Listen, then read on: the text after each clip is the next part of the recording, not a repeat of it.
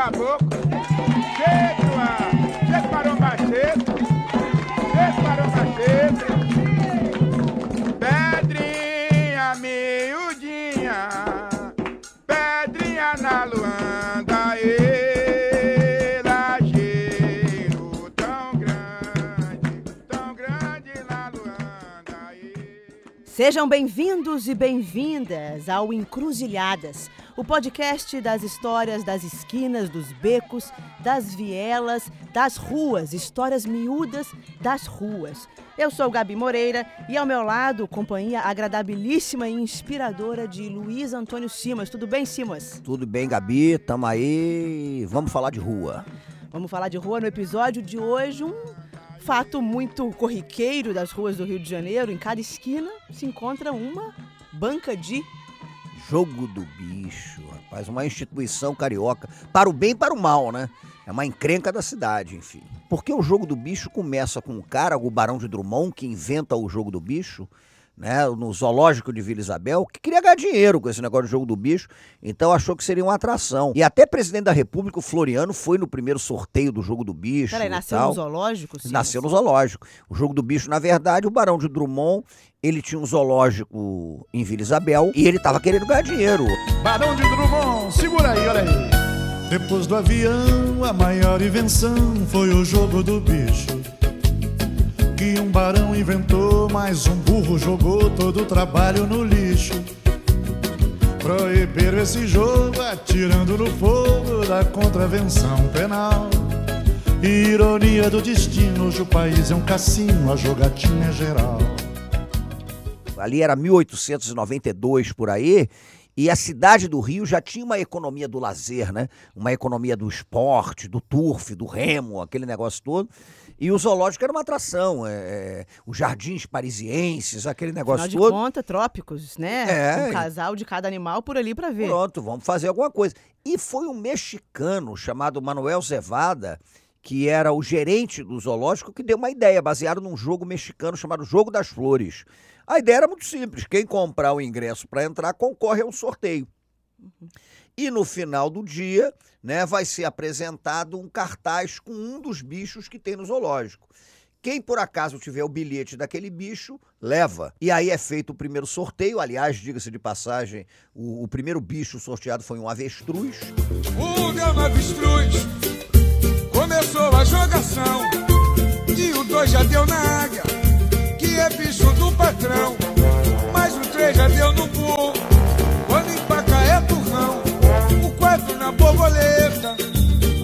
voa faz verão.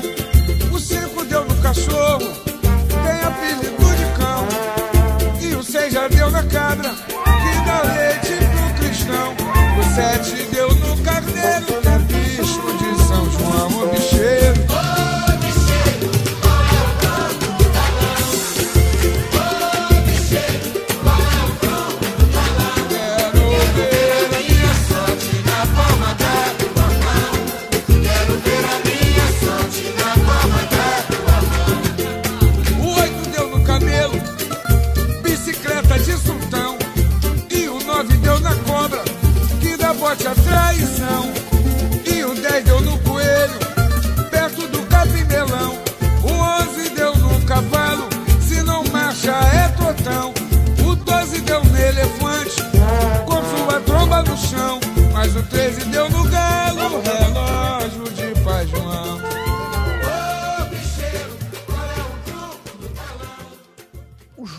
bicho ele se popularizou muito, porque o Barão de Drummond ele começa inclusive a vender bilhetes para o zoológico no centro do Rio, para a Rua do Ouvidor e tal. Era uma loteria de pobre. Né? Você vai ver que na, na Primeira República, quem apostava no bicho era o pobre.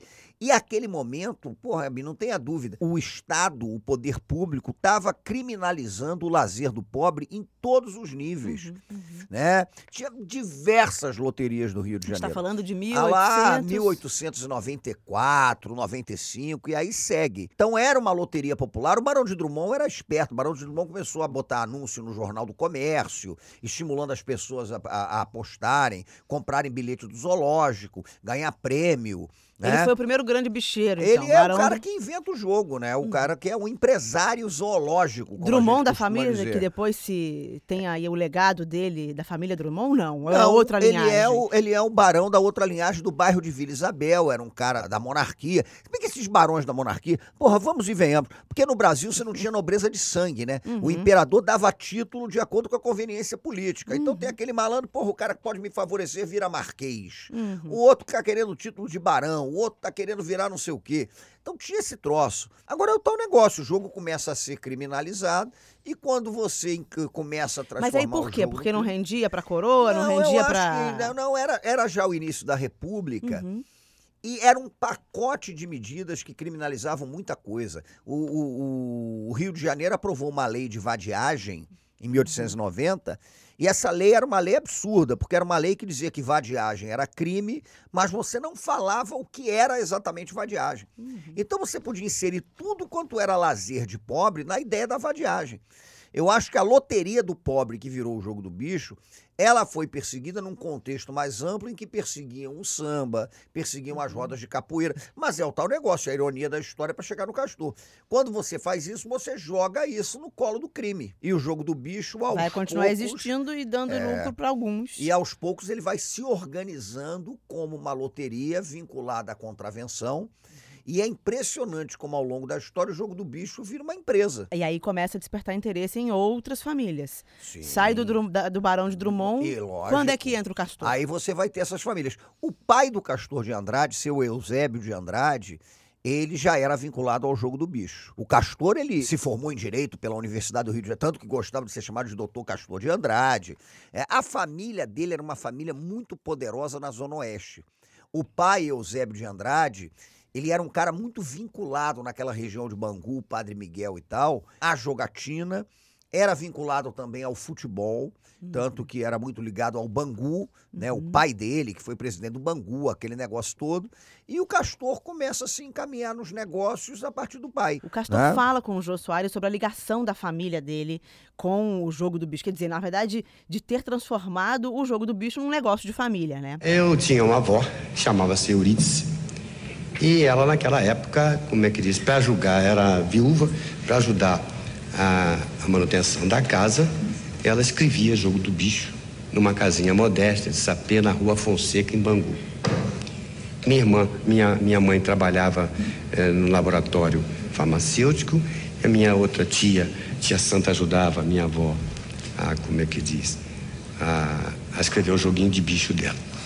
Meu pai, que era condutor de trem, casou-se com a minha mãe e tinha outro tipo de negócio, mas por influência da família da minha mãe, eu acho que o sangue da minha mãe, forçou e ele começou a ter também ligação na contravenção do jogo do bicho.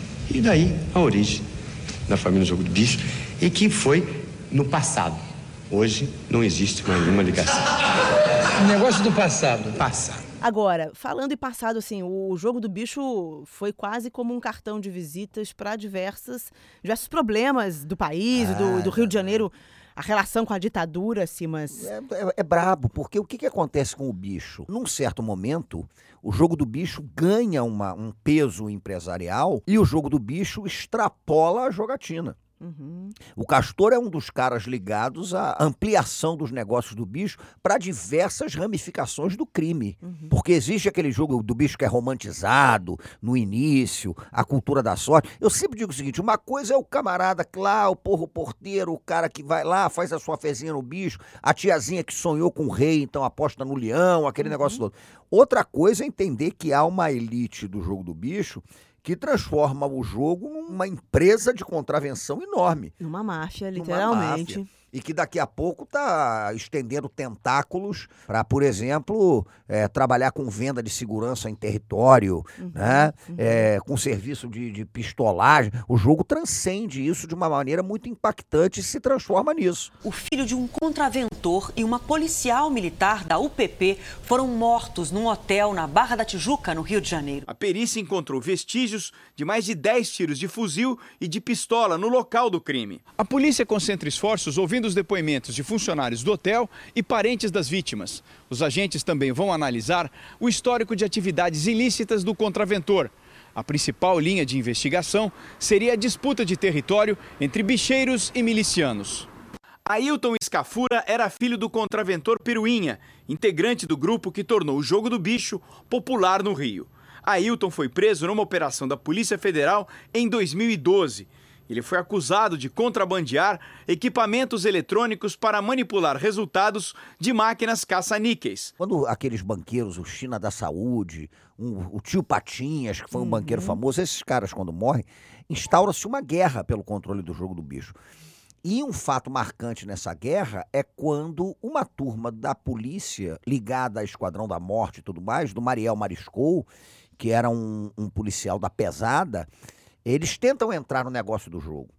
Tanto que o Mariel acaba sendo assassinado no centro do Rio de Janeiro, duas horas da tarde. E aí é que se forma, em 75, 76 por aí, a famosa cúpula do jogo do bicho. É quando você tem Castor, é quando você tem é, Luizinho Drummond, Anísio, né, da lá de Nilópolis, Capitão Guimarães, que estava chegando. Niterói. Esses caras, então, resolvem fazer um amplo acordo para a divisão do território do Cada bicho no um Rio de Janeiro. coordenava de uma área da cidade. Sim. Capitão Guimarães de Niterói, Sim, An- exato. Anísio mais na A- Baixada. Na Baixada, Castor ali na Zona Oeste. Então esses caras começam a dividir o território. War. Né? É, o OR, o OR é ótimo. Esses caras vão dividir o território.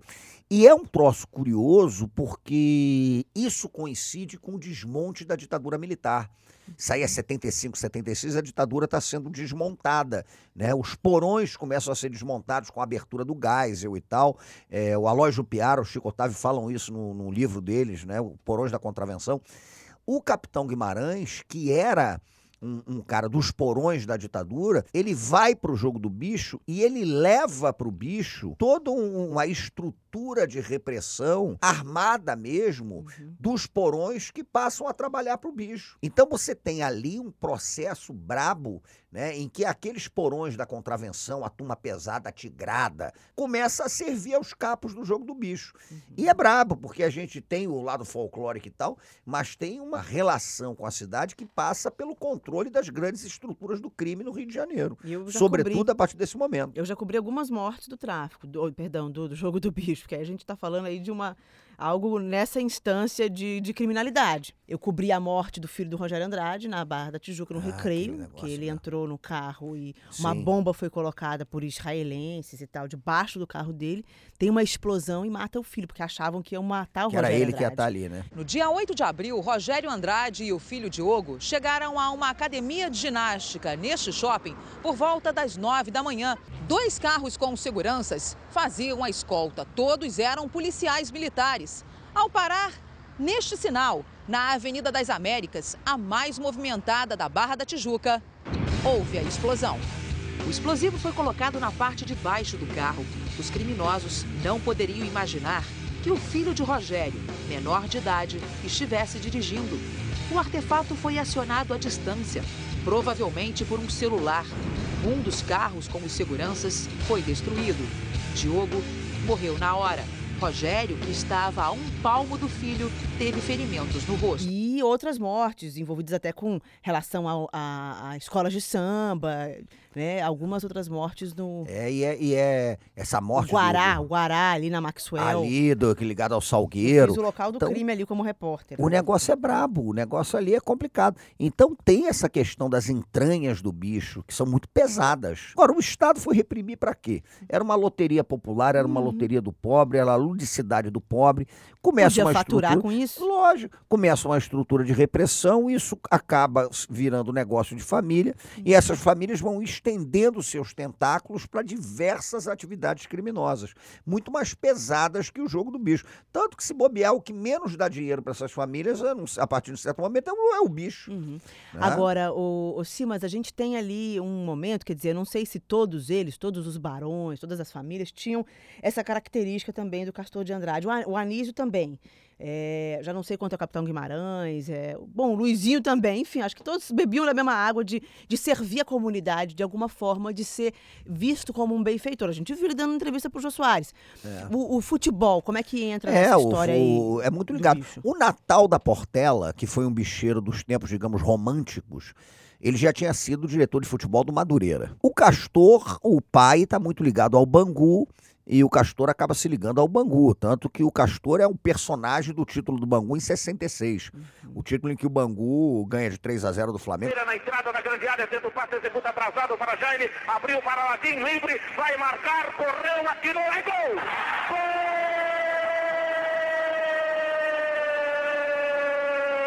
Gol do Bangu! Eu acho que tem muito a ver com a paixão dos caras, não tem por que também trabalhar com a coisa mecânica, mas tem muito a ver mesmo com a inserção no território. Havia uma tradição no Rio de Janeiro que infelizmente se perdeu, está se perdendo, de clube de bairro. Uhum, Porra, os clubes de bairro eram do cacete, que era o Bangu, era o Campo Grande, era o São Cristóvão, era o Bom Sucesso, era o Olaria. Uhum. Então, nas entranhas desse processo, eles se aproximavam de todas essas manifestações ali, do futebol, E eram do temidos. Eu fico imaginando brigar contra o time do, do Castor. Um árbitro poderia desafiar Ah, o o time de Castor Castor? fazia coisa. Tem histórias hilárias. Eu conheço uma história do Castor, vou contar uma história básica do Castor. O- o ju- quem me contou foi um árbitro que havia, por exemplo, um jogo em Moça Bonita, aquele jogo de tarde, né? Aquele horário moça, aquele sol de Moça Bonita. Porra, Fresquinho. nossa senhora. Aí o Bangu tava bem no campeonato, um tempo que o Bangu tava com um time bacana e tal. O Bangu chegou a vice-campeão brasileiro, aquele negócio todo. E tava terminando o jogo, o Bangu tava jogando, se não lembro se americano Goitacás, um jogo desse, e o juiz pedindo pro, pro Gilmar, o goleiro do Bangu, repor a bola. Repor, Gilmar, repor, Gilmar! E tal, o estádio fazia só aquela charanga do Bangu e tal. E aí o Gilmar não repõe, encebando. Aí o juiz diz, porra, aí tirei o cartão amarelo e corri com o cartão pro alto. No que eu corri com o cartão pro alto, eu só ouvi aquela voz que vinha da beira do gramado. Ele não, ele não, porque ele tem, eu tenho dois, porra, vai tirar ele do jogo do domingo com o Fluminense, olha a palhaçada, hein? Tava indo Porra, entregar é, tava indo com cartão. Aliás, esse Mão juiz me falou, riste. me falou que nunca mais correu com cartão pro alto, tirou o cartão Ah, antes. Aí quando ele ouve aquela voz, era o doutor Castor, ele não! Aí o juiz, porra, aí ele vira e fala, aí eu comecei a cair pro lado pra dar o cartão pra outra pessoa. Aí olhei, tinha um lateral, já tava preparado pra dar o cartão, eu ouço a voz de novo, ele também não, para de palhaçada! Aí comecei a rodar e tal, até que tô parando assim na frente de um, de um jogador lá e eu ouço o doutor Castor, amarela ele, que isso não joga porra nenhuma! Aí eu meti o amarelo, juiz. Aí cheguei depois e o, e o juiz falou pra um bando de gente na rua do ouvidor. Ó, tá, na- tá lá na súmula. Cheguei depois e falei, porra, doutor Castor, o que, que eu boto nessa súmula, doutor Castor? Porra, tinha jornalista aqui, doutor Castor. Eu vou botar. Tu inventa o que, que você vai botar que a gente resolve. Aí eu não tive dúvida, botei aos 87 do segundo tempo. eh, fui acometido de grave crise de labirintite. E comecei, perdi a- o senso de direção, comecei a rodar no gramado. uma biruta. Até que fui ofendido pelo atleta de número não sei quem, meti no cartão.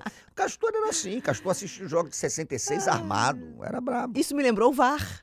O árbitro fica ali olhando pra paisagem, olha pra um lado, olha pro outro. Tem um castor gritando no Você ouvido dele. Ele não, Agora, é você levantou uma pênalti. bola ótima, Gabi. Já pensou, doutor Castor de Andrade com o VAR? Eu só queria pegar o áudio dessa, dessa conversa, só isso que eu queria. Você já pensou? A chance de um cara daquele mandar desligar, porra, vai desliga esse porra agora desse Puxa. VAR, cacete. Puxa o fio do VAR. E com o samba? O futebol foi muito bem explorado aí pelo Castor, a gente sabe. E com Ah, o samba? É samba Anísio, Ah, esses caras Luizinho? dividiram as escolas. É impressionante. Porque quando você tem a divisão, a formação da cúpula do jogo do bicho, o Tribunal Barão de Drummond, como eles chamam, que é o tribunal que julga mesmo. Continua com o nome É, Barão esse de Tribunal Drummond. Barão de Drummond, nome em homenagem ao velho Barão, Castor, Luizinho, Anísio. E eles vão dividir também as escolas de samba emergentes, como a gente costuma dizer. Castor com a, com a Mocidade Independente de Padre Miguel, Anísio com a Beija-Flor de Nilópolis, Luizinho com a Imperatriz Leopoldinense, Capitão Guimarães chega, primeiro fica com a Vila Isabel, depois vai para Niterói com o Virador e tal. E é curioso que a formação da cúpula é ali em torno de 75, 76. Uhum. É exatamente o momento em que essas escolas começam a ganhar. Eles começam colocando dinheiro. É. Era pra lavar dinheiro? É porque Ah, gostavam da festa? Eu acho que mistura as coisas. Você tem uma questão de gostar de festa, tem a questão de barganha política também. Uhum. Sabe por quê? Não é tão tanto dinheiro assim para você investir numa grande lavanderia. Mas você tem que ter um camarote pra convidar Ah, políticos. sim. você Aí- tem que ter, né? é, uma fantasia pra poder dar um destaque a uma mulher de um político. Aí as relações são essas, eu acho que é por aí mesmo. Passa por esse jogo do poder, né? Uhum. O camarote, a festa que você dá. Era quando os caras apareciam em coluna social, né? Uhum. Porra, num castor, era esses caras todos. Aí em coluna social aí vem e tal. É brabo. Agora, eu acho que tudo está vinculado a uma disputa mesmo por controle de território e por controle de várias gamas de negócios ilícitos que circulam em torno daquele território. E em 94 a cúpula cai. Né? Demorou esse tempo todo, que foi a primeira grande prisão, quer dizer, foi a operação que a Denise Frossar, na época juíza, coordenou, né? A Frossar, né? A Frossar botou todo mundo ali em cana. A juíza Denise Frossar começa a anunciar no Fórum do Rio a sentença dos banqueiros do Jogo do Bicho. Castor de Andrade e Anísio Abraão Davi foram condenados a seis anos de prisão. A juíza continua lendo a sentença.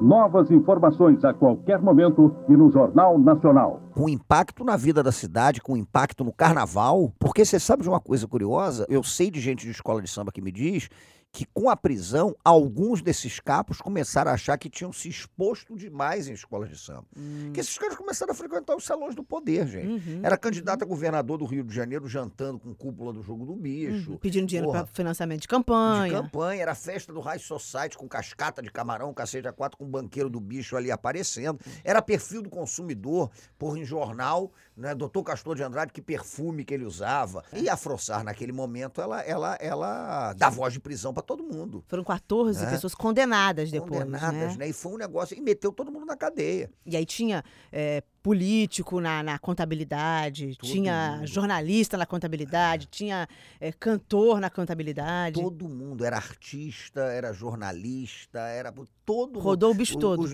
rodou o bicho. Aí você vê uma coisa que me surpreende. Isso estava entranhado em todas as esferas do poder e da sociedade. E o interessante dessa operação, né, porque foi sem delação premiada, né? Foi Sem uma delação. operação baseada em contabilidade. Contabilidade. Eles é. quebravam, acho que quebraram cofres e mais cofres e, entra- é, conseguiram encontrar dentro dos cofres toda a contabilidade escrita nos livros, né, de saída, de entrada de dinheiro e tal, Pô, é do, impressionante. do jogo do bicho. E vão em cana. O Castor, por exemplo, acaba foragido, é preso, foge, não sei o que e tal. E acaba depois sendo preso de novo porque ele era louco por automóvel, estava tendo o salão do automóvel em São Paulo e o Castor vai visitar o salão do automóvel. E ridículo, porque ele usou uma peruca esdrúxula com um bigode postiço preto. E quando ele é preso, tem um jornal popular que dá uma manchete fabulosa: Castor de Andrade é preso disfarçado de Castor de Andrade. Aí vem a cara dele, que era a mesma coisa, né? Aí ele vai parar na Polinter, e aí na Polinter ele começa a pedir comida do, do antiquário. Você sabe da melhor da história, o Sérgio Cabral começou a fazer essas coisas também. Começou a fazer. É. Antes do Sérgio Cabral, quem fez, chamou muita atenção pedindo lagosta em Bango 8, me ajuda a recordar o nome de um italiano que estava preso aqui, o É o Cacciola. Cacciola, Isso. O Cacciola rendeu muitas matérias no Extra no dia, porque ele estava pedindo, ele pedia lagosta. E era entregue lá com o motoboy É, o Castor fez isso, o Castor montou um, um cinema, um home theater, aquele negócio todo. E além disso, o Castor bancou uma frota nova de carros para a polícia. Um benfeitor para o Estado, É, mais ou menos isso. E ainda deu uma declaração dizendo que está fazendo aquilo porque achava uma vergonha a polícia que tem que garantir a segurança pública, se ele preso, né? Ter carros tão deficientes. Então, quer dizer, ele reforma a cela, reforma a unidade prisional, ele dá carro novo para a polícia. É um negócio impactante. E aí ele é preso, depois solto e continua dando entrevistas, é mais ou menos isso. Dá entrevista, aí vai para um carro. Afinal de contas, não é crime, é contravenção. É, mais ou menos essa é a ideia, né? Não, e ele falava mesmo. Não, eu tava preso. Vou fazer o quê? Vou fingir que eu não tava preso? Eu tava em cana, pô. Há dois anos atrás, eu não frequento a, Batalha do Samba por motivos óbvios. Eu tive, tive em cana os dois últimos carnavais, de modo que não podia estar aqui. Encana, né? A gente falando, enfim, da questão aí da criminalidade, aí a, a operação da Denise Frossá, ela tem muita relevância nesse sentido, porque passa a se olhar o, o bicho como o bicho de fato é, um- uma contravenção, um crime que traz problemas e tal. A gente tem o tráfico de drogas e a milícia se misturando aí. Hoje em dia é uma ameaça, assim, mas...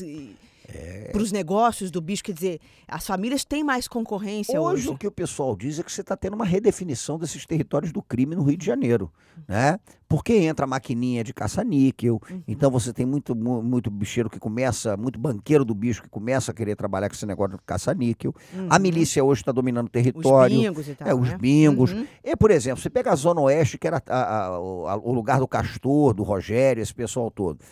Hoje você não faz nada na Zona Oeste se você não tiver algum nível de interlocução com a milícia que domina boa parte da Zona Oeste. Então ninguém sabe exatamente para onde vai isso. O que se diz é que há uma parte da cúpula do bicho que não quer aliança com milícia, outra que acha que você hoje tem que pensar o território do Rio de Janeiro, do ponto de vista do interesse deles, que é do crime, negociando com a milícia, garantindo os seus negócios e ao mesmo tempo sabendo Mas que a pagando milícia... alguma taxa? É, Porque não- ninguém dá ponto sem nó. Ninguém faz ideia. É. né? Talvez ficar, olha, me deixa com o meu caça-níquel, com a minha maquininha, e aí as outras atividades de extorsão, de gato net.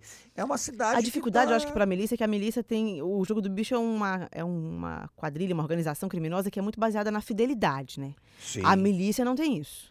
Sim. Né? Você não tem família, você tem Verdade. família de milicianos sim, mas você não tem uma herança que vai É, passando como tem um uma estrutura negócio. mafiosa de É, herança é. que vai passando Com como código de negócio. conduta e tal. a Isso. milícia está mais pro tráfico do que pro bicho, em termos de Isso. conduta, né? O bicho tem uma, uma lei do silêncio, Uhum. o bicho tem uma estrutura ali de máfia mesmo, Uhum. né? De- das máfias italianas, o código de ética, aquele negócio todo.